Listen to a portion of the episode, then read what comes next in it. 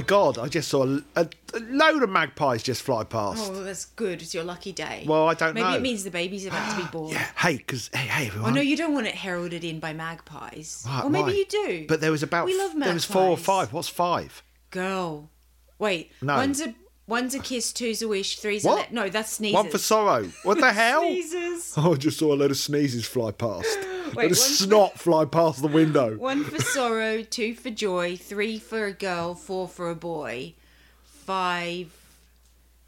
I'm looking it up. One for sorrow, three for joy. I've got it. One for sorrow, three for joy. No, okay, I, I got excited. One for sorrow, two for joy, three for a girl, four for a boy. Could have been a boy Right. that flew past. Five. you said uh, but this is five. this is. I think it might have been five. Five's five for allergy. silver. Bring it on. Six for gold. Ooh, yeah. Well, how many did you see? I don't know. Was, saying- it you was said like five. like a cloud of magpies. Platinum. Yeah, I could do with some of that. Uh, hey, as I was saying, hello, Beyond Podders. We're back. Oh, hi, Bian Potters. Do you know what? We've not had a lot of feedback about our fish episode last week. Good.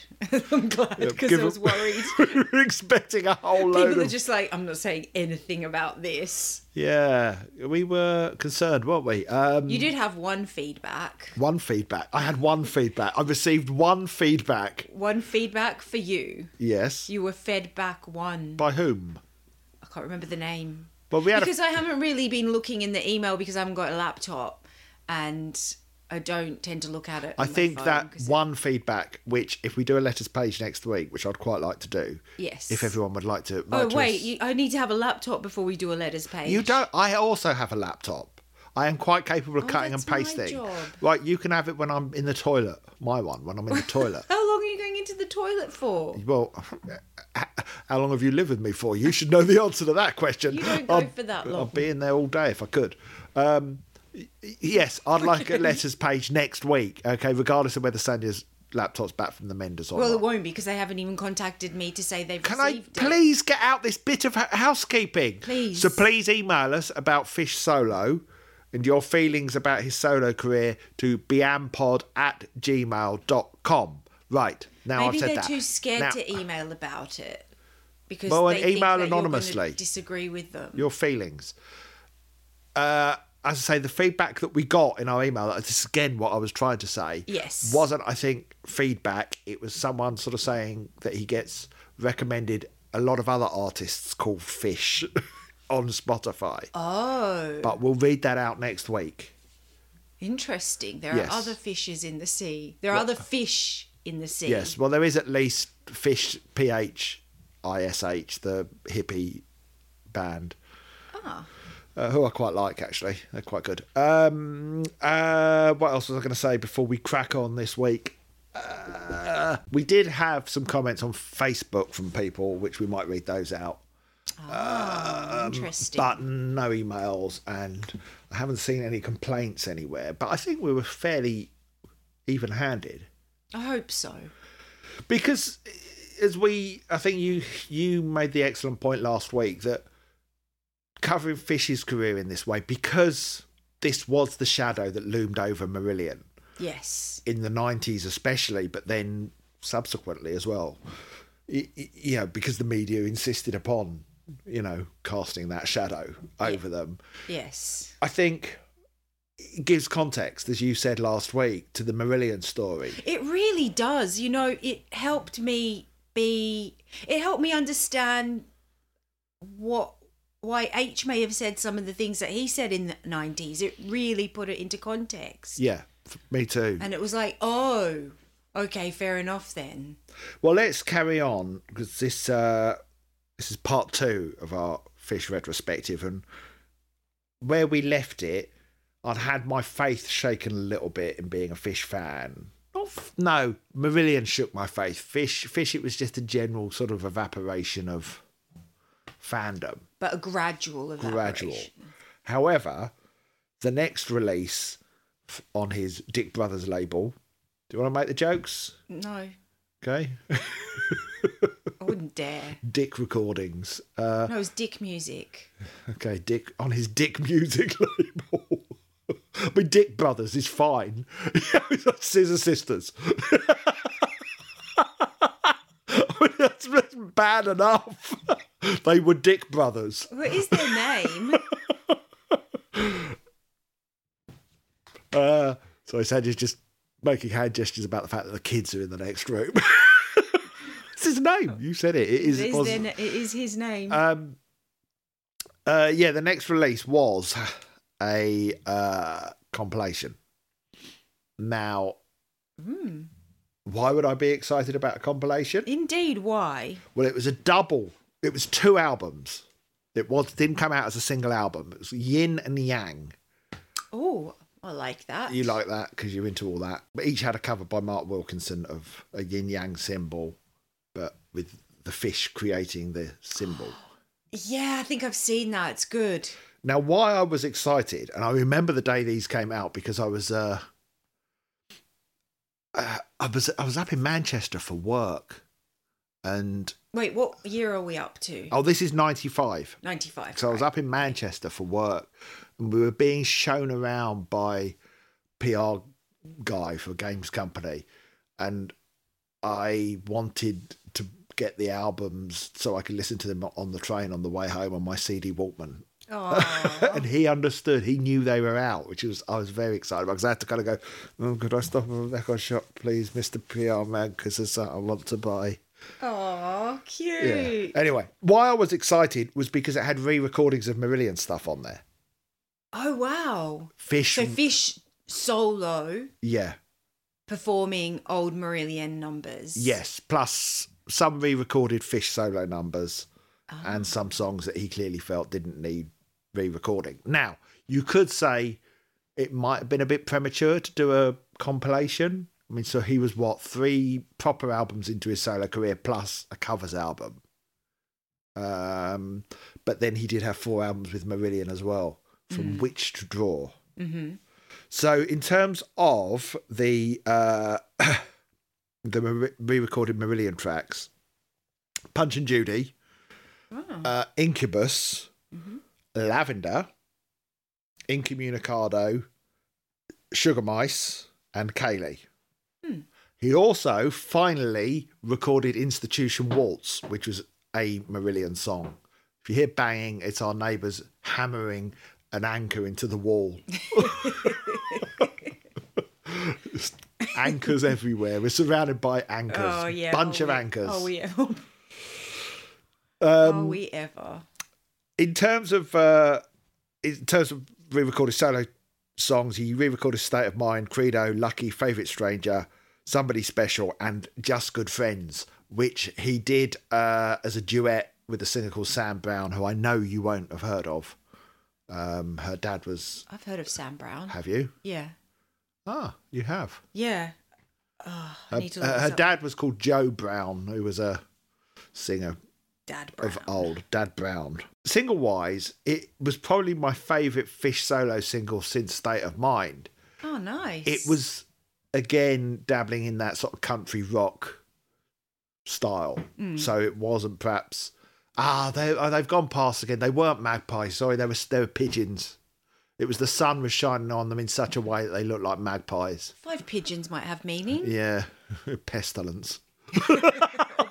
What? Pestilence. Pestilence. Pestilence. do you mean, what do you, I, I said pestilence. You're like, what? Pestilence? Uh, what did you say? Uh, pestilence, Paul? Was it pestilence that you said? Sounded like it. Pus, pestilence? Pestilence? Uh, can't you pronounce it right, Paul? Can't you say pe- pestilence? Uh, pu- pustule? Is that what you...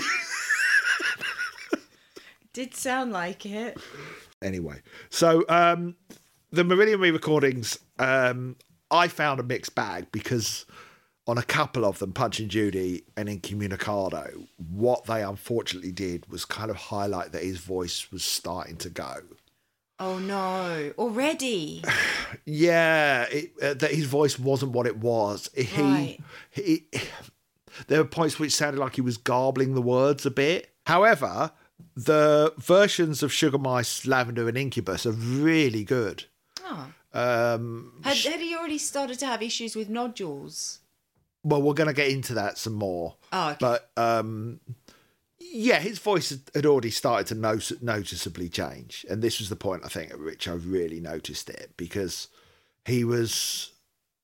It's, like Incommunicado, it sort of seemed to rock it up a bit. They seemed, or they did, and it was his touring band, so it was the same musicians who'd been on song uh, songs of the mirror or suits rather, um, and but it, he sort of seemed to be his voice seemed to be trying. Oh, he seemed to be trying a little bit too hard with that one, and uh, and Punch and Judy, and anyway, but the the version of uh, Incubus is great, lovely guitar solo. It's sort of I hesitate to say it's like the definitive version, Wow. but musically, I, I said I hesitate Oh. to say that, And yet, and yet it's a really good it. version. Yeah. Yeah. Uh, and the version of Lavender features the Blue Angel section in there as, Oh, as he used to perform live. Ah. Um, and it's it's really lo- that's a really lovely version. Sugar Mice is very acoustic and similar to the version that I sometimes played live. And I used to love Fish's reworking of Sugar Mice that they, he played live. So um, an institution waltz. Uh, I mean, it's not a great song. Um, it, it's a waltz. it, it's a waltz that then it dates back to what 1981, 82, something like that. Right. Uh, but it's uh, I, I was happy to have a version of it Yeah. uh, because I don't think I'd ever heard the demo at that point of that, and but I had heard of the song. I knew that the song was a was was sort of infamous in you know because Marillion used to play it live It's sometimes. like a and- legend, a Yeah. legendary song. It, I looked forward to this collection and I was pleased with it. And actually, what it did do, I mean, not every track on there I loved because I think he did put, I don't know, was somebody special on there. I think he put on there. Um, not all of it was was was songs that I loved, but but it did kind of go well. Actually, if you kind of include his his Marillion career, he actually he's got a great catalogue of music Yeah. up to that point. Yes. Wow. Well, hang on. wow. It gets a bit more for me over the next few albums. Uh, or well, the next album's okay, but then subsequently it gets a little bit spottier. I Right. think in terms of quality. All right, so I mean, it didn't do great as a compilation. Oh, Um, even though you, I can see your energy towards it has changed. I liked like it. You're very posi- positive. I was really excited about it at the time. I thought it was a good collection. it. right, uh, and yet it didn't do. I never said. Well, yeah, well. Yeah, but it didn't. It got Oh, they respectively. Yin got to fifty eight and Yang got to fifty two, so didn't even break top fifty. Oh, So 1997, uh, Sunsets on Empire came out. hmm Uh, got to number 42 in the UK. very good. Very good. Was famously the album that he made with Steven Wilson. Oh, right. And the reason why Steven Wilson didn't produce H's solo album. Because he was working with Fish at the yeah. time. I didn't think that would Ah. be a good idea. No, probably wouldn't. Um, It's called a conflict of interests. Yes. uh, so the lead single off of Sunsets on Empire, which was a return to a full Mark Wilkinson cover. So I will say, by the way, with Mark Wilkinson covers of this era and this perhaps suits and this, I think he sort of struggled initially to adapt to the CD era from the era of gatefold sleeves. Uh, because of the size. Yeah, yeah. Uh, They were sort of simpler covers in some respects and trying to kind of balance that sort of detail that it had before with um, the need for a sort of simple, iconic image that, that CD covers tend to have. Um, neither Suits nor Sunsets on Empire are my favourite fish covers, I need to have, shall look. we say. have I got time to look? You have got time to look. Okay. Not my favourite suits. No, it's not Fish's favourite either because it didn't. I I've seen actually I've seen Sunsets on Empire. Yeah, well, our friend I like it a Anthony, lot. but Anthony used to have a poster of it up in his living room. Oh, that's right. I actually quite like it. Do you? Yeah, I do. I think that's a great cover. Well, it was meant to look like, um, I think, a sort of old Art Deco poster. Yeah, I love it. Oh, okay. Well done, Mark Wilkinson. Wow. what is that in the background? Explosions. Burning oil fields, as Ah, in as per fields. Iraq when Saddam Hussein set fire to all the oil wells. Ah, no, that's a really nice cover. Oh, you like that one? I like it a lot. Wow, that's that's the most enthused you've ever been about a Mark Wilkinson I cover. I love it. I love it. I'm blown away. So, Brother 52 was the first um, single, Ah. uh, which famously had Fish attempting to get some headlines by getting tattooed during the video. Oh, what did he have tattooed? Oh, I don't know, one of those sort of tribal or Celtic kind of bands around his arm. Not a big fish. No, no, oh, Cod. he got a, uh, his own face tattooed, tattooed on his face. so you, I just want it outlined. one to one. I just want each feature outlined in black, please. It's like he didn't look any different. Just, just looked higher contrast. now, if we're talking about the, the purpose of this exercise for like when I started to go off fish, Yes. I really didn't like that video. What, what was it you didn't like about it? He he looked like a thug in it. I need to see- have I got time to have a quick look at it? Yeah. What's it called? Brother 52. He looks like a thug. He's like kind of because he shaved his head and he, he got rid of his beard in it and he's got his sleeveless vest on. He looks like someone you you would avoid at the football. Oh, I was trying not to play the music. Mm. Okay. You've watched it. Yes. Uh, I don't know. He didn't look like my fish anymore. Oh. Is it? Had he gone too heavy for your? well, it wasn't so much the song. The song, the song. uh, I don't hate Brother Fifty Two at all. It, it it has a thing that Fish sort of seemed to start doing increasingly in his solo career of repeating words. Like Right. tattoo, tattoo, tattoo, tattoo, tattoo, tattoo, tattoo, tattoo. Brother easier to remember like Uh, that, Paul. or- you don't need to lean over to read them if they're just repeated. That's true. That's very true. Um, you got to wonder. uh, he used to, he started doing it a lot, and I kind of went, "Oh, maybe it's because they work better live. Then if they could be chanted back at him." I mean, and- he was doing it back with Marillion. You know, Yeah. we've got Incommunicado. Communicado, Yeah. Incommunicado. Uh, Uh, I don't know. Assassin, has that got a lot of repetition? Don't know. Less so, I think. But they felt like songs that were written to be kind of chanted Yes. at, at, yes. at a gig. Which he is generally quite good at. Yes, I'll give him that you know, Credo was certainly, you yes. know, Credo. Yeah. Ugh. Maybe maybe the word tattoo doesn't bring itself, you know, it doesn't inspire someone to want to chant. Um, anyway. Uh, because it sounds like you're saying toot toot. toot toot tattoo. Toot toot. this song's called Toot Toot. Toot toot, toot toot, toot toot, toot toot, toot. It's not quite as cool as, no. um, I don't know. Anyway. Yeah. So, um, so the album was co-written with Steven Wilson. Not every song was was written. I think Steven Wilson did about half the album, perhaps just over, and Oh then produced right. it Okay. and played on it. Did he? Uh, yeah, yeah. Oh, he was fully into it. Well, he'd he been just a produced he'd been a Marillion fan growing up. I mean, he'd been Right. at was it was the legend that he'd been at the first ever Fish gig with Marillion or uh, or something in Hemel Oh, that rings a bell. or the first ever Marillion gig. I can't anyway. Yes. Um, but he was he'd been a fan. Which in my in my head, it's just like how he must have been way too young because he looks so young. yeah, well, yeah, yeah. I hate him for that. So it's, He's older than me. so it's like he, there's no way he could have been old enough to be at the first Marillion Yeah. gig. He's about like he's like seventy eight. Stephen Wilson. He's he is. He's He's, immortal. He's, like, he's seventy eight or 79. He's immortal, and everyone knows Yeah. that. Um, he uh, so he the way it works is I think he had some of the songs were based around demos that that he already had, Right. which is why there's one song on there which also, with, um, the final song is it "Say It with Flowers" I think. Is also the the music for it is used on a No Man album. No Man being Steven Wilson's other band that isn't Porcupine Tree, or Right. or IEM or uh, what's the other one that he does? Bass something or another. He's had loads of projects over the years. Blackfield. And I remember Steven Wilson saying at the time that he he wasn't as big a fan of the sort of I think the phrase he used was blues rock that Fish had been playing or writing.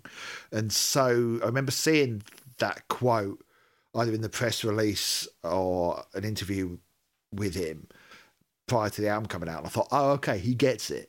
He gets that Fish is primarily a progressive. Oh, not pri- isn't primarily that, but at least had been. You know, Yeah. what he'd grown up loving was Marillion.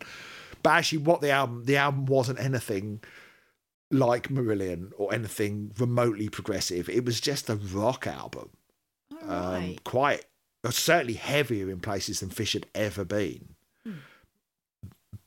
But I, as and I agreed with this at the time. In fact, would you like to hear a rev- review quote by me, I would love which that. which is still on Fish's website? is it? Yeah. Oh, I'd love to hear that. Despite years in the wilderness spent nursing an unjustly unfashionable reputation, I mean, you know, fair play to him that he's he's he left that years in the wilderness quote, but um, I should have said vigil in a wilderness of mirrors. Despite years in a wilderness of mirrors spent anyway, it doesn't matter. Yeah.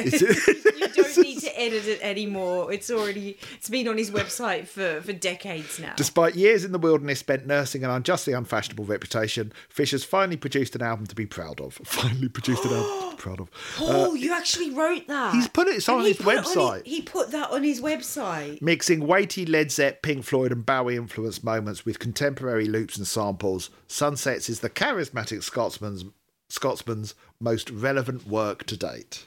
I wrote that. Oh, yay. Yay. Even though you I wrote was a young man. finally. Yeah. Oh wow. Even back then you were the same person. Now, Fish says about it, he said Steven Wilson was an absolute breath of fresh air. He had new ideas, a different approach, and he started sending stuff up to me. And then it was like, well, yeah, that works. So I decided to really invest in that album. And I think Fish did. I think he spent a lot on the production of it, the recording, and the promotion. Uh, which is, you know, it's a shame it only got to number 42. But he spent a lot of money on it and he toured quite extensively, I think. He lost an enormous amount of money No. around Sunsets on Empire Really? again. That's such a shame. Yeah, because it is. It's certainly his best album since Vigil. Right. Uh, best sort of album of original songs since Vigil. I have to say, having done this, I thought Internal Exile was better than I remembered it. This I don't think has aged quite as well. Oh, why why do you think that? Partly it's personal taste. In part, it's personal taste. Right.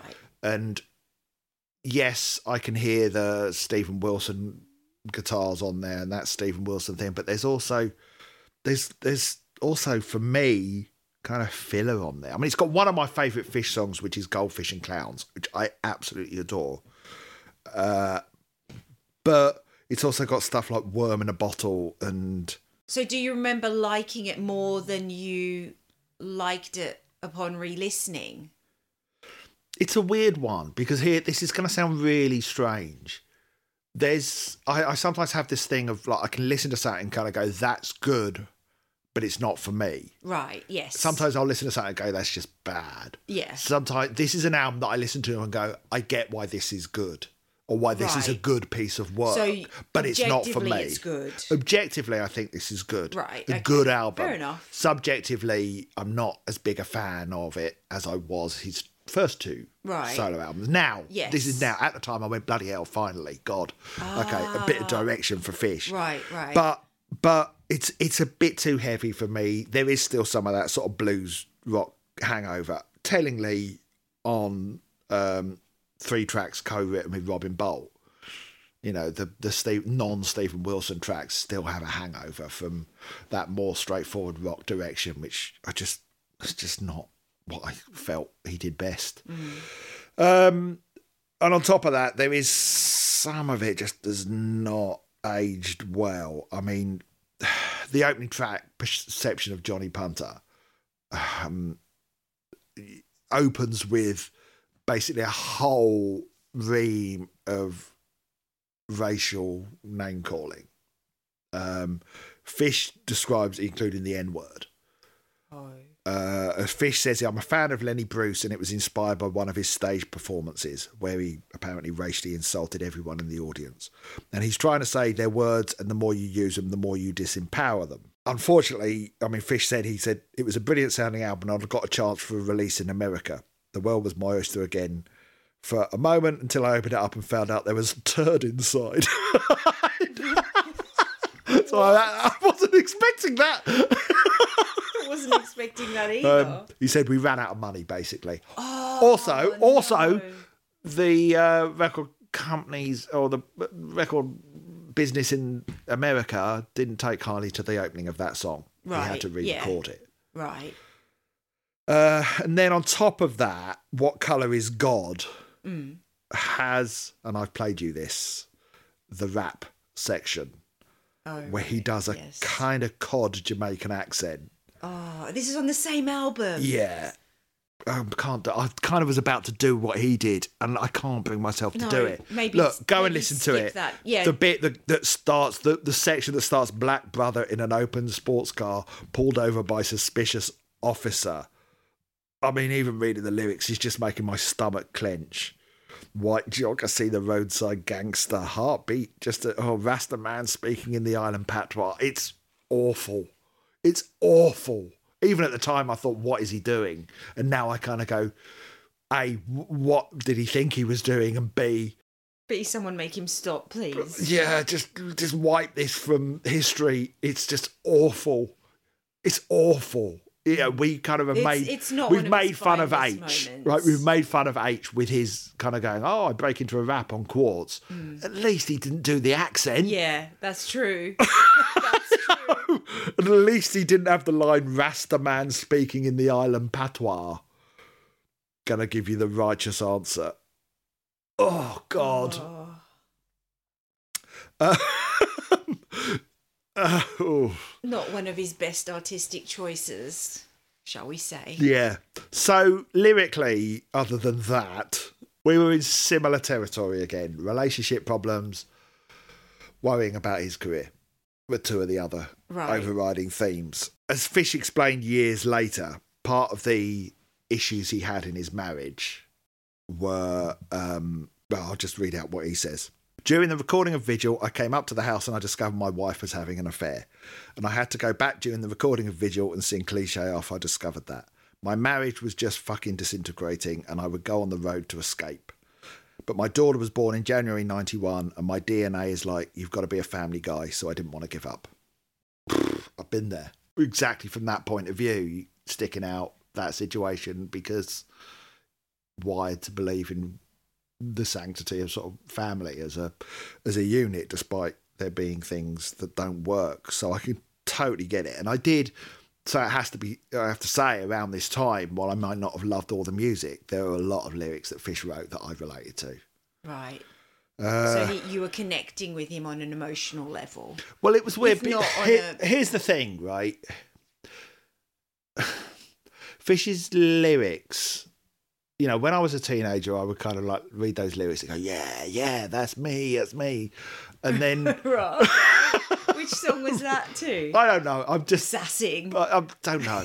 I don't know. yeah, know. I'm the assassin. I am. Just saying generally. right. Um, but as time went on, I kind of would go, I think I know what that song's about, but sometimes they were sort of dressed up in language that was quite flowery.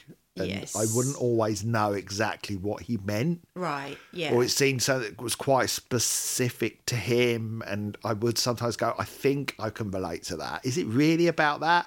And actually, as it turns out, a lot of those times now, with the hindsight of interviews and things that he said, such as that quote, Mm. I've kind of gone, oh yeah, I was right to actually kind of connect with that song. Right. Yeah. Yeah, now that I know stuff that I didn't know then. The title track, Sunsets on Empire, was about that marriage. Oh, Which he where he sang, and then it was over, and we took our applause, and we passed the peace pipe drugs, and thought no more. Uh, about the Wait, se- does it say peace pipe drugs, or did you just add that in? I added that. about the scenes that were missing, about the lines we had crossed, and we smiled at each other and we knew that the moment was lost. And then he sang, For Sunsets on Empire, it was only a dream, and I knew that it was broken when I heard you scream. I know you can't believe that it all meant nothing at all, and we looked at each other and we smiled, and the moment was gone. Sunsets on Empire, is this really the end? And then he sings, This is a good example of me kind of going, I think I kind of know what that's about, but actually it was only hindsight. Where he sang, You said it never mattered, you said it's just a thrill. You can't you couldn't beat it, another bit of pill. It was never a habit, a one off, just for sure. Now you kind of go with hindsight and him saying what he said. Oh right, Uh, yeah. It's like, yeah, okay, yeah. Thought it was that. Right. um, I mean, I'll get onto some of this a bit more in a second because I've got, I got an interview by me um, to read some bits out, and I can tell you the bit I cut out of the interview. oh, go on then. Well, I'll tell you that in a minute.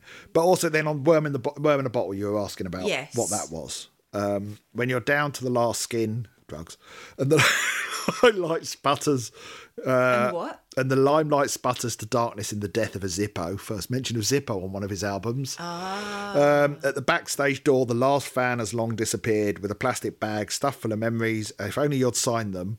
Again, this is on like the previous album. He was going on about, about signing the signing, autographs. yeah. If only to testify, if only to recognise that he existed. That for a moment he stood there, side by side in the gutter on the cold, hard shoulder of destiny. You say never again, this is the end, it's all going to change, you're determined this time. Year after year, you pretend it's for real, and it's all going to change, you're determined this time. Happy birthday to me when you're the worm in the bottle. Um, you're the last one to leave, and there's nowhere to go, and the minicab driver politely suggests you go home. If only you could remember just where that's at, just where you've been, just where it went wrong. So, you know. Um, wow. Blimey, eh? Bleak. Pretty bleak, isn't it? It's pretty bleak. So, Sunsets on Empire, ultimately, he was working through a lot of stuff, clearly, still. Lost an enormous amount of money. That's a shame. Again, That's a shame. for an album that was objectively a good album. Yeah. A solid exactly. album. Yeah, he deserved to do better on that one. And there was at least for me a couple of really good songs on there that, you know, Perceptions of Johnny Punter, dated lyrics aside, is a great rock song. And Goldfish and Clowns, which was about an almost affair that Fish apparently had where he was tempted, Oh, I see. um, but apparently didn't go there. I think he told the story on Fish on Friday once oh, interesting. about what the song's about, about the being tempted. But no, Right. yeah. Um, but anyway, so 1998 rolls around and we get another best of. Already. Yeah, already. This one was called. Um, So we've gone from a compilation to a, an outright new album to a now a best of. yeah, No, hang on. Wait, let's recap. We've Best of- best of to- best of to album. a covers album. no, to, an album. compilation no, covers album Yeah. to the album Suits. Oh, okay. Fair enough. All right. All right. You've forgotten I'll, Suits I'll in there. step back.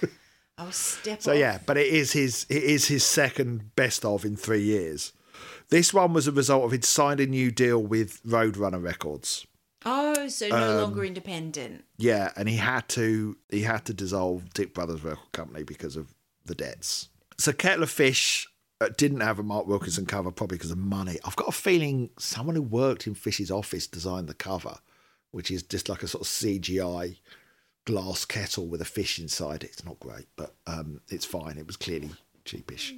So it's got these two new tracks on there, Mr. Buttons and Chasing Miss Pretty, both of which I quite like. Um, clearly, Mr. Buttons uh, lyrically seemed like a holdover from the Suits era. Perhaps there were some lyrics he had just lying around. What do you mean lying around? Sorry, being cultivated in a petri dish. That's better. Um, and Chasing Miss Pretty was uh, out and out pop song. But here's an interesting thing: those songs were written as part of a writers' retreat that Fish went on at Castle Marouatte. What was recorded at Castle Marouatte? Get out of here. yeah, Brave. Yeah, Miles Copeland. No way. His castle, he held this writers' retreat where the idea was he would get people from different kind of genres of music together and they would each they would have to write a song he would put them in groups and they would have to write a song every day one a day or something like that right. and fish went to one of these at castle marouatte Oh, wow. and mr buttons and chasing miss pretty both came from that as did the uh, a whole bunch of the, his next bona fide album That was worth going to, that writer's retreat, then, wasn't it? maybe Oh.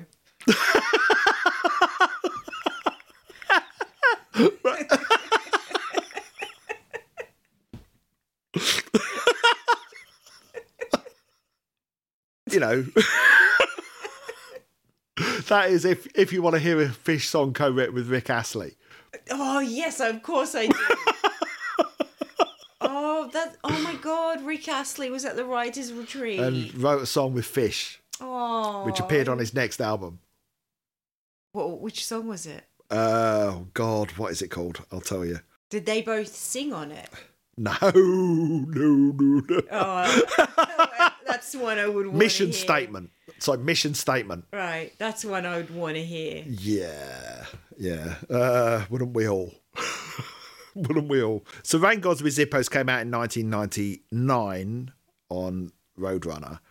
By this point, Fish didn't have a lot of money. Um, and it was the start of the era of Mark Wilkinson using Photoshop. I have to mention the I covers. I have to mention the covers. This isn't the worst one. Oh yes, not my favourite cover. I get now with hindsight why this album cover and the next one were like they were because clearly Fish couldn't pay Mark Wilkinson a lot of money. Right, yeah. But they So were primarily photographic covers with a little bit of sort of Photoshop Mm. jiggery pokery. Mm-hmm. Um, it was a cheap album, as in he he hired a producer called Elliot Ness. But as Fish said, production choices were more dictated by the financial stress I was under at the time. That period was a sleigh ride over stone. Elliot Ness came in. I couldn't afford the kind of producers I wanted for those projects. Um, as Fish said of the track Plague of Ghosts, which is on this album, if it had been recorded by Calum Malcolm, who's his producer for his most recent few albums, it would have been a fucking epic, in Fish's words. If we'd had Calum's knowledge and experience of arrangements and how to decorate songs, dot, dot, dot. Steven Wilson was back on guitar on some tracks, but didn't write uh, any songs. It's weird album. It's a weird album. It's all over the place. You know, when Fisher sort of talked about rediscovering his love of music by doing the co- covers album or Yeah. whatever, or you know, oh, I had to choose what direction to go in. This one is probably his most fractured album in terms of personality. But having said it's fractured, I again, it's weird this process of sort of going back. At the time, I kind of went, "What is this album? Uh, what does this album want to be?" But going back, I actually really like a lot of it.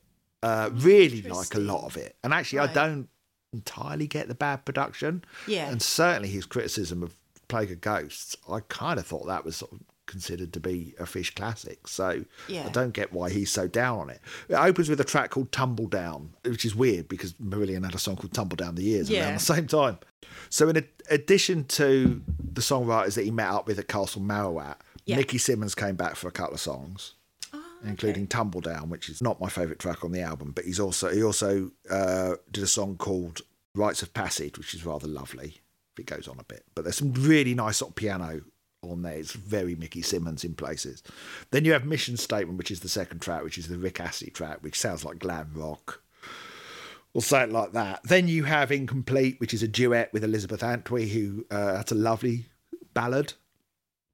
Tilted Cross is a bit of sort of folky rock stuff about landmines, and that's really nice. Then you have Faith Healer, a cover version of an Alex Harvey band song, a bit weird.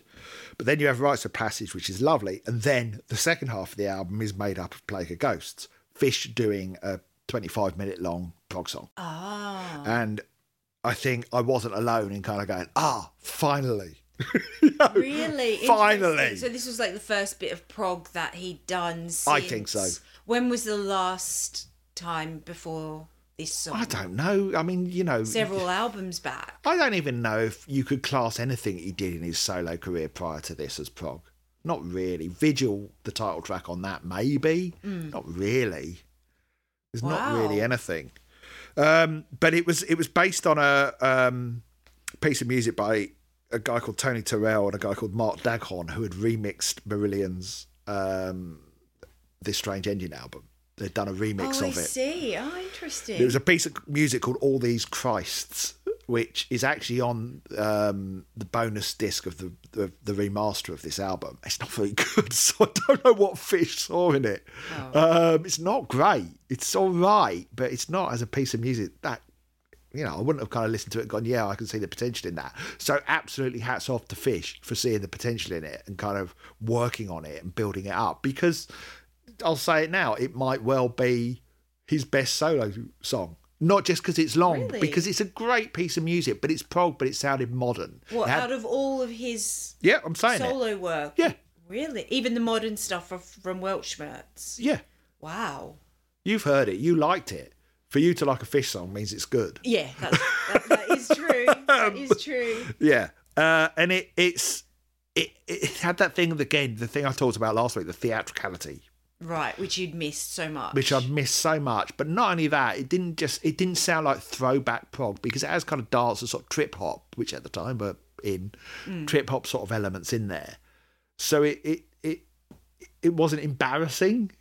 It, Right. it was Yeah. it was like this is yes, mate. This is it. You know why why you know why is this on an album with the bloody glam rock song by Rick Astley? But never mind, never mind because it it's there and it's brilliant. It also marked the first time uh, Fish used the lyric book on stage when he performed this because it's a long song. this is where it began. He explained it. He said he said I loved the drama of it. It was like doing theatre on stage without the costumes, yes. He said Plague of Ghosts reinforced the faith that the fans had about bloody time. Uh, said, I know I'm still capable of doing big epics. Well, it took you, what, five albums? But anyway, anyway, calm down, Paul. And delivering them as well as delivering great ballads that the customers, telling, uh, have loved since Kayleigh days. That's interesting, isn't it? Interesting, yeah. Interesting choice of words. Yeah, the customers. But yeah, he's right. So I'm going to just skim through this interview that I did with him Oh, go on, yeah. Can't wait to hear this. around this time. It was originally on teletext, but I had a website years ago called bubblegun.com. And I put the, because teletext only, you can only get 60 words per page. So had to be dramatically edited. But I had the full transcript that I put on my own website. So uh, I asked him, I asked him, the interviewer, Paul Rose, asked him. This is not the first interview I did with him, by the way. It's about the third by this point. I said, um, I said to him, things got pretty bad for you, didn't they? Didn't they, Fish? I said, we should we should act this out, should we? You should be Fish. Anyway, no, we're not going to do that. He said it was an absolute fucking nightmare. I lost something in the region of seventy grand on the last tour. This is. You know, in addition to recording Sunsets on Empire, which cost Oh my! so that's not just from the loss from the album. we had five tour companies go down on us, which was another 80 grand. No way. It got to a point where I sat down at Christmas and I knew that when I woke up, I'd be staring at a 150 grand loss. The bank wouldn't give us any more money and wanted back what they handed out. By January 98, my confidence was at an all time low. Um, so I asked him, I said, What made you close your record company down? And he said, In all honesty, I can say that Dick Bros had no expertise whatsoever. we were just relying on luck and taking gambles. Oh no. Um, yeah. So he said, I wanted somebody who'd deal with the back catalogue as a whole, and Roadrunner has given us that. We did a deal which has given me confidence and opportunity to focus on the creative side. Roadrunner has a real indie feel, which is great. If we can sell 600,000 copies of the new album, which is slightly optimistic, I think, then the situation will have been rectified somewhat. I've been banging my head. I've been banging my head against a lot of doors. Now it's time to start kicking those doors down. Now, just in case I can't find the quote later, I believe Fish called that Roadrunner deal a fucking nightmare. Oh, why? I don't know. Uh, anyway, so I asked um, I asked him about his acting because let's for- not forget that Fish has done a bit of acting in his time. Uh, he was in around this time the Young Person's Guide to Being a Rock Star, where he Oh. played Derek Trout, Ah, very good. and he played a uh, was he a gay murderer in the bill? I, I not you know he was a murderer who was gay, but I think that was the era that it was. You know he he. Uh, you know they they played up the fact that he was a gay murderer, and I think he even had the line in that "It's because I'm gay, isn't it?" I also like that. It was the whole thing was that he was accusing the police of prejudice. I asked him if I thought Rain Gods with Zippos was the best album he's done. He said easily. Yeah, He said, I wasn't being diverted by business issues. I had the freedom to focus on what mattered. Oh, that's telling, isn't it? It just shows how much yeah. his previous um, business issues had had dragged him down, brought him down. Exactly. He said, I think it's the album that fans have been wanting me to make for five years or more. Aww. Oh. um, I asked him why he decided to do an epic track. Yes. He said, if you'd asked me a year ago, I'd have told you to fuck off. Fuck off. Aww. I was paranoid that people would think I was doing a misplaced childhood 2 or, God forbid, Grendel 2. Um, but the Castle Marouatte sessions gave me the chance to flex my mus- muscles. It was like a songwriter's gym. Blah, blah. He really got blah. a lot out of that retreat. Okay, yes, yes, he may have done. no, he personally seemed to get a lot out of the he retreat. says this about every album because he's a professional. You know, he knows he's got a big up. Like, you know, when Songs from the Mirror came out, he, he just talked about the positives in that. Okay, fine. No, but he, he seems to be bringing up this retreat a lot and how it, it, it inspired him. But that's just because we're focusing on this at the moment. You know, he, Oh, he might never mention it again after, He's after this. about it by now. So I asked him, was the album as a whole easy to write? And he said, 18 months ago, I was suffering a major male depression thing of I've fucked up big time. My company had gone under. I was in major debt. I was really low. And to get away to Castle Marouatte and be creative again, it's just, okay, yeah, you're right. He's just See? going on and on about it. He loved it. it meant a lot to him. And then I asked him, I said, a lot of the lyrics on the album are intensely personal, particularly rites of passage. I'll read out why in a minute. I said, How does your wife feel about that? And he went, Ha ha ha. Do you mean my wife who's standing right next to me now? then he went uh, on, We wrote that song around the line. Living with you is like being parked on a double yellow line waiting to be towed away. Oh, wow. Mickey Simmonds and I put it together, but my wife wasn't allowed to see the lyrics until it was finished. I took her into the studio to play it back, and the crew were keeping well away. Bodes well. Um, he said it's like releasing the stress valves. When my life, wife listened to it, finished, we were both a bit teary, teary eyed, but it was just a snapshot of where of how we were at a moment in time, and we came through it. I mean, every album so far. is- Anyway, you can't possibly know everything there is to know about somebody's relationship from just one song. You're absolutely right, but it's not one song. It's like kind of like every other song. It's every other song, Fish. It's not one. It's lots of songs. Right, so here we go. Listening to the missing tracks on the re- recent Marillion Clutching at Straws remaster, it was surprising how long you hang on to lyrics for. oh, there we are. What do you mean by hang on? Oh, dear. this was, uh, the famous line if we're charting my, uh, you know, how you felt about fish. fish. Yeah, this your was, love. This was a bit like a dagger in the heart because he really got pissed off by that question. Uh, he was genuinely angry. He sounded really Or was he just off. snapping at you? He was sou- snapping at and me. And sounded angry, even though on the inside he wasn't angry. Anyway, he said they all lie in a little black book like crystals in a dish, Crystals. and when the time is right, I'll use them. I can remember writing the lyrics to Fortunes of War in America" back in '87. The interesting thing about those clutching tracks is you can see how we wrote. It disproves the established history that the guys wrote the music and I just came in and sang over the top. Oh, interesting. But then, what, how does it disprove it? Because, Because he's in- writing the music. It, I think. Uh, oh, I don't know. Whatever. I think he's perhaps he's. I think he's sort of showing his contribution to the vocal melodies on there because they were work in progress songs. So it wasn't just lyrics. Hmm. Ah, I see. Yeah. But uh, this is something else that uh, is worth documenting on this the Marillion podcast. He's uh, apparently he recently got together with Marillion with his former bandmates, and I asked him how that came about. He said it had come to the point where we knew we'd have to face each other. With the remasters, there were sleeve notes flying back and forth. As it got towards clutching, we knew we'd have to deal with it and get together. I spoke to Mark Kelly on the phone and we set it up. When we finally met, we got on as if we'd only been apart five weeks. We were just five friends, five family guys sitting around a table. We had so much history. We did so much back then that the others can only that others can only aspire to. Taking a small blah blah fish, whatever, blowing your own trumpet. Uh, We talked and we could appreciate what each other's positions were back when we broke up and all felt that we'd been manipulated by outside forces. We had a brilliant time that night. There's no question of any sort of reunion. There may be a situation in a year or so where Mark comes up and does some keyboards for me, or I'll go down there and do some vocals with Steve Hogarth. But you know, he's been the singer with Marillion for longer than I was, and the lad does a good job. He's Marillion's singer now. End of story. Well, that none of that ever came to pass, did it? Could you imagine how awkward that would have been? Fish coming and doing some vocals with That Steve would have been Hogarth. extremely awkward.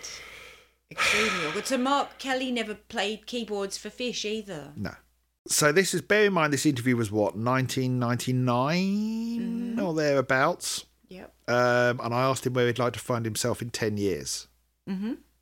and he said my goals have changed so much. At 21, I wanted fame, but what does fame give you? You get the best table at a restaurant, but there are more waiters hanging around looking for bigger tips. What I want now is to go and watch the football on a Saturday afternoon and have a pint afterwards without being recognised. Then go home and do a spot of DIY. Spend a couple of days a week writing a screenplay. He chooses to go home and do DIY. Yeah, I know. What a freak. Uh, maybe that's what that song was about. Freaks. compute. It's about doing DIY. He's not like, oh, I have to do this and Did you ever go home and put up a cupboard in the night? uh, anyway, um, he says spend a couple of days a week writing a screenplay, then a couple of days writing songs with mates, then go on tour from time to time, knowing that I'm not running any risks. All I want to do is provide for my family. They've been through a world of shit over the last five years, but now I want to make things happen for them. He was a family man, wasn't he? yeah. he needed he needed a garage like his dad and a quiet life. Sorry, that's the impression I get. Mm. The music industry wasn't making him. It's too chaotic It's for not- him. I don't know. Maybe He already sounds exhausted. he then. does. Well, I mean, he sounded exhausted albums ago. All right, well let's let's keep going. 2001, That's Fellini. Days, uh, which I cannot need to look up. Cannot cover. pass. Yeah, cannot pass a comment uh, on this album without mentioning the terrible, terrible cover by Mark Wilkinson, which I know he didn't have a lot of money, and I know that he only just started using Photoshop apparently. But please, Oh, ouch. Oh. Mark Wilkinson. Do you know what? I'd take the original Marillion era Mark Wilkinson covers over this. it's really bad, isn't it?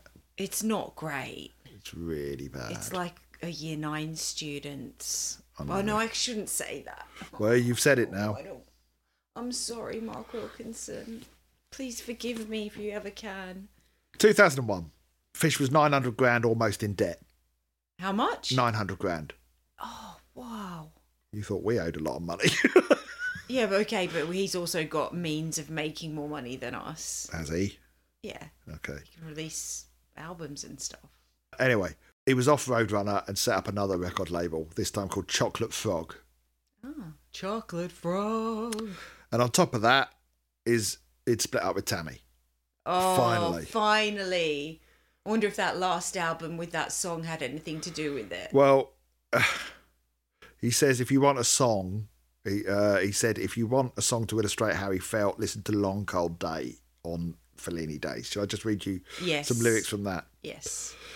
It's so funny you don't call at night, always missing in action. I'm left out in the cold, and you'd never have thought I was thinking, turning it over, putting the pieces in place, and building a case for my anger. I'm taking it in, I'm taking my time in taking you out, because it'll be a long, cold day in hell before I take you back. Whoa.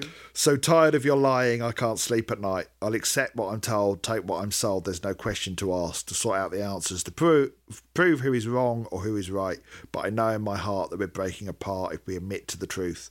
Pretend it's all been an act. As a matter of fact, it'll be a long, cold day in hell before I take you back. Ah, okay. So quite angry. He was angry. And then there's another song on that album called Our Smile, which Fish admits is about an affair that he had shortly before they split up.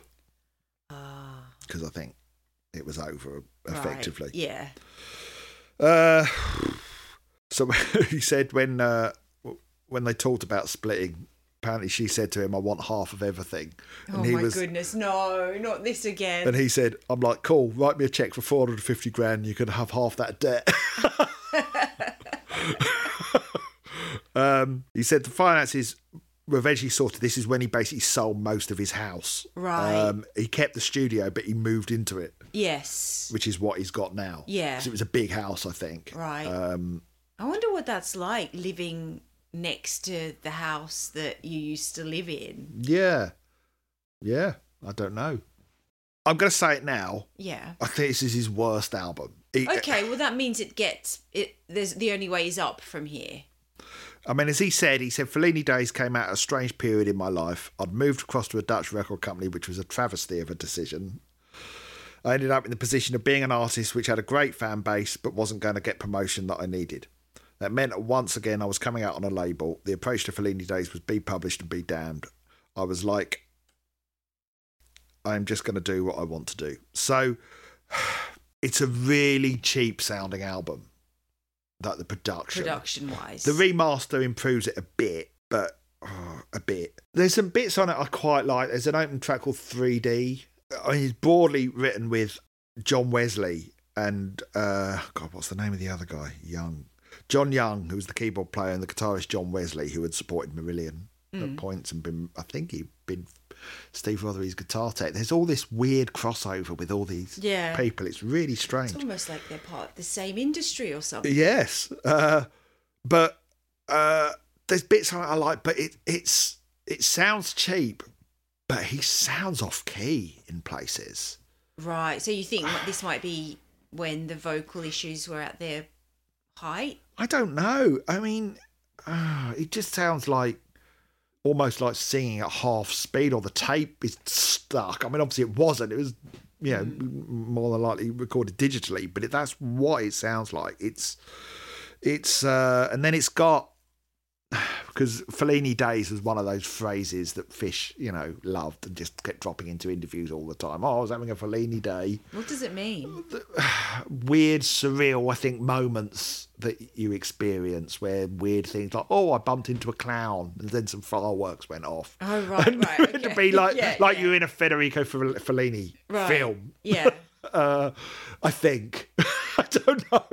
It's like I've never seen a Federico No, nor have Fellini I. film, so but it I don't have any context for it. running between the songs. It had sort of sound bites from Fellini and this sound Ah. of a projector. That sounds quite clever. It's all right. It's not really a concept album though, because I mean, I don't know. It's just so the track list in 3D, So Fellini, which I don't really like, which is another. Let's just repeat the title of the song over and over again. Easy to remember. Tiki Four, I quite like, but people don't like. I noticed. Our Smile, which was that one. Uh, Long Cold Day, Dancing in Fog, Obligatory Ballad, The Pilgrim's Address, which is all right, which is quite good, and Clock Moves Sideways, I really don't like. Oh, it's all kicking off. Haley, let me just quickly check that. Check Oh, she yeah, hasn't given birth. no, she on the way hasn't. She's la- she's laughing at the video I posted up of uh, a horse farting on some dogs Oh, where did you post that? on, in our WhatsApp group. Oh, Did you not see that? No. The video is called uh, "Horse Kicks Tree, Then Farts on Dogs and Runs Away." That's literally what happens. I need to see this. Uh, anyway, she was just doing some laughing, Laughing emojis. emojis. Uh, there's also some lyrics that I'm. Uh, there's, it's got my favourite fish lyric on there, Which is which is "The darkness zips up the city like a body bag." Ah, love that very imagery. evocative. It also has the lyric "I slide inside your body, you steal into my heart." I what? Slide inside your body. Okay, Sandra's fish, just thrown up. And Ah, no. you should have seen everyone at home. You should have seen Sandra's reaction. It was like physical kind of jolt. I don't want to hear that as a lyric. And then he also has the lyric: "The character actor plays romantic leads, and the kitten curls in wet anticipation." Again. Why? At least it's not Rasta man speaking in the Yeah, true. patois. Actually, that's true. Uh, so that was that album. I didn't like it at all, and I think by this point I kind of gone. I'm not really interested anymore. I know that's not much of a big kind of climax to this episode, but but that yeah, by then I kind of gone. Yeah, the, his albums are rubbish. And yet you kept you stuck with him after that. I though. kept you kept them. buying them. It's you've never not bought a Fish album. You've never not listened to it several times. Yes, because there's still that sort of historical a sense of obligation, or is there a hope? Hope. Is there a hope that each one is going to be? Well, it was hope that was ultimately rewarded, but by this Yeah. point, this was the freaking low point for me. right, the nadir, Yeah. Um, the nadir of his career. yeah, I'll say. Um, and and the next album did nothing to convince me otherwise. Uh, which Did you go and see him live? Well, yeah. Well, this was the other thing I was going to say because something else happened. Because when when Fish left Marillion, it was clear that the bulk of people were following both, both parties for a while. And then at some point along the way, that audience fragmented a bit. There was still crossover, people mm. like me Yeah, who would still go and see both. yeah. But and this is going to sound, and I apologise to anyone listening who is offended by what I'm about to say, but I I put myself certainly in the Marillion bracket in mm. terms of By which time where time? I felt I belonged. By which time? I don't. I'm not sure. I was trying to think this the other day, mm. and I was trying to think when did this happen. But when the audience fragmented and the audiences at fish gigs started to feel really different to Marillion audiences. Mm. I felt at home in a Marillion audience, Yes. whereas a fish audience felt like a rock audience. right. And that's not to say it felt dangerous as such. You know, I never felt threatened at a fish gig, but there was a certain raucousness and being surrounded by kind of. And there's nothing wrong with being an alternative type, but alternative sort of lifestyle types. So it was a lot of sort of leather and perhaps mohawks and tattoos and Did you feel threatened? no, I literally, I just said I didn't feel Oh, okay. threatened. I, I literally said the words. I didn't feel threatened. I, li- what, what? Yeah, about a minute saying. Then okay. No, no, I didn't feel threatened, but I didn't feel at home. I didn't feel. Oh God, I really hope no one was offended by this. I didn't feel like they were my people. It wasn't my tribe. And it was because the energy was a bit more, Just a bit more Um, aggressive. but not, but at the same time, not aggressive. Well, no, it was more a more aggressive energy, but not literally as in there were fights breaking out. I mean, you know, mm. we were all getting old. I'm starting to get old. Yeah, there weren't like fights on it. It was just a it was just a more sort of raucous crowd, partly because of maybe the way Fish would banter with the audience. Mm. Whereas when I'd been a kid, kind of the bulk of my friends were all nice boys, you know, who like grew up liking Marillion Yeah. That was my tribe was nice boys You're a nice boy. uh, and gradually over time the Marillion crowd became nice boys and and their nice wives so it was just nice people Right. and that especially going into kind of this this next album um, field of crows in 2004 that was the same year marbles came out Oh, okay. Uh, so there was yeah a high point for Marillion. this was the high point for marillion at the same time as i was at my low point with fish solo uh, And you're going to see, and if Marbles is Marillion's best or one of their best albums, that's going to create a greater contrast than if the album that Fish puts out maybe isn't his finest work. And that's where we're going to leave it for this week. If my voice sounds different, by the way, from the preceding hour or so, that's because I'm actually recording this after the end of next week's episode because I talk so much, we've ended up having to make this a three parter. We have, yes. Yeah, and my voice is now as very hoarse. As a, I need water, I need soothing. Oh, whoops! I just kicked the mic. Oh, great. Now we've got to start that all over again. My voice is so, is so, so sore. You need a soother, I need a soother in my throat. chamomile and honey. Right, everyone, support us on Patreon, www.patreon.com slash Mr. Biffo. Uh, subscribe, like, all that stuff. Tell people about us. Uh, we'll be back next week with the final part of this uh, this this series that we're calling Let's Trash Fish. That's a joke. It's a joke. I don't know where I've cut this episode, so I don't. I can't even tell you what happens next week yet. I don't know where I've cut it in the edit. Oh, but next week, next week, us. next week, Sonia will continue on from where we've just left off. Bye. Bye.